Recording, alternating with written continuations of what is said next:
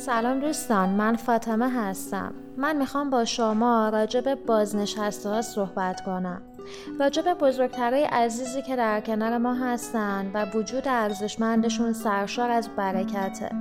اسم پادکست من قلب جوانه و این اولین شماره از پادکست منه. همونطور که می‌دونید جمعیت کشور ما امسال به 83 میلیون نفر رسیده. و از این تعداد جمعیت سالمند بالای 60 سال ما رقم 8 میلیون و 231 هزار نفر یعنی حدود 9 ممیز 9 درصد جمعیت کشور رو به خودش اختصاص میده. امروز با توجه به بهبود شرایط بهداشتی، درمانی و افزایش شاخص امید به زندگی شاهد افزایش رو به رشد سالمندان هستیم که البته این اتفاق بسیار خوبیه. از طرفی ما با رشد منفی جمعیت مواجه هستیم که این باعث شده سهم سالمندی در سال 1400 حتی از مرز 10 درصد هم عبور کنه.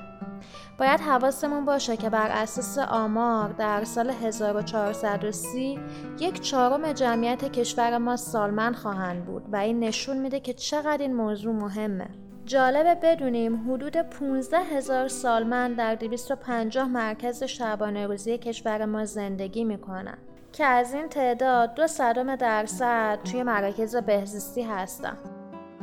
بعضی از سالمندانی که توی مراکز بهزیستی نگهداری میشن مرفهن به این معنی که تمکن مالی دارن. اما فرزندان اونا یا خارج از کشورن یا به هر دلیل قادر به نگهداریشون نیستن یا اینکه خود سالمند ترجیح داده همونجا زندگی کنه. بعضیا فکر می‌کنن سالمندایی که توی بهزیستی یا جاهای مشابهی زندگی می‌کنن صرفا مشکل مالی دارن. اما اینطور نیست. تغییرات سبک زندگی، کوچیک شدن خونه ها، سخت شدن ارتباط بین نسلا و خیلی چیزهای دیگه باعث شده بعضی از بازنشستا ترجیح بدن کنار خانواده نباشن.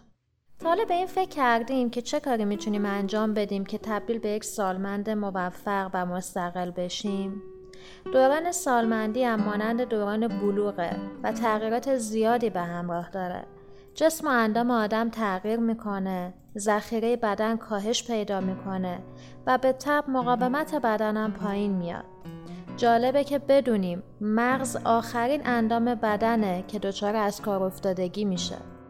در هر صورت همه ما انسان ها اگر در جوونی از دنیا نریم خواه ناخواه به این مرحله از زندگی می‌رسیم. در افکار عمومی پیری با تصویر منفی تنهایی، بیماری، ناتوانی و از کار افتادگی همراهه. ولی میشه با آگاهی بخشی از مراقبت های مرتبط به این سنین و شناخت این دوره بیماری و ضعف رو به کمترین حالت ممکن رسون و سالمندی سالمی داشت. خب حالا بد نیست ببینیم اصلا تعریف سالمندی چیه؟ بر اساس تعریف سازمان جهانی بهداشت افراد بالای 60 سال سالمند محسوب میشن که البته این عدد تو کشورهای مختلف متفاوته ولی خب معمولا همین حدوده من توی پادکست قلب جوان می‌خوام هر شماره به یکی از مشکلات بازنشسته ها، سالمندان و مسائل زندگیشون اشاره کنم. مشکلاتی مثل اینکه اونا نیاز به فعالیت اجتماعی دارن. بعضیاشون نیاز به رژیم غذایی خاصی دارن. بعضیاشون به داروهای خاص احتیاج دارن. بعضی از اونا نمی‌تونن مسافرت برن چون شرایطشو ندارن.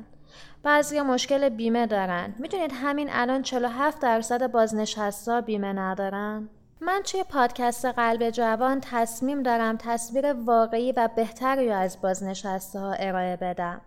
من افراد بالای 60 سال زیادی رو می‌شناسم که در کنار تجربه و دانش بسیار ارزشمندی که دارن توانایی انرژی و حوصله بیشتری نسبت به جوان ترا دارن و من دوست دارم ما بتونیم بیشتر از ظرفیت این افراد استفاده کنیم. با ما همراه باشید تا در پادکست های بعدی بیشتر به این مطالب بپردازیم.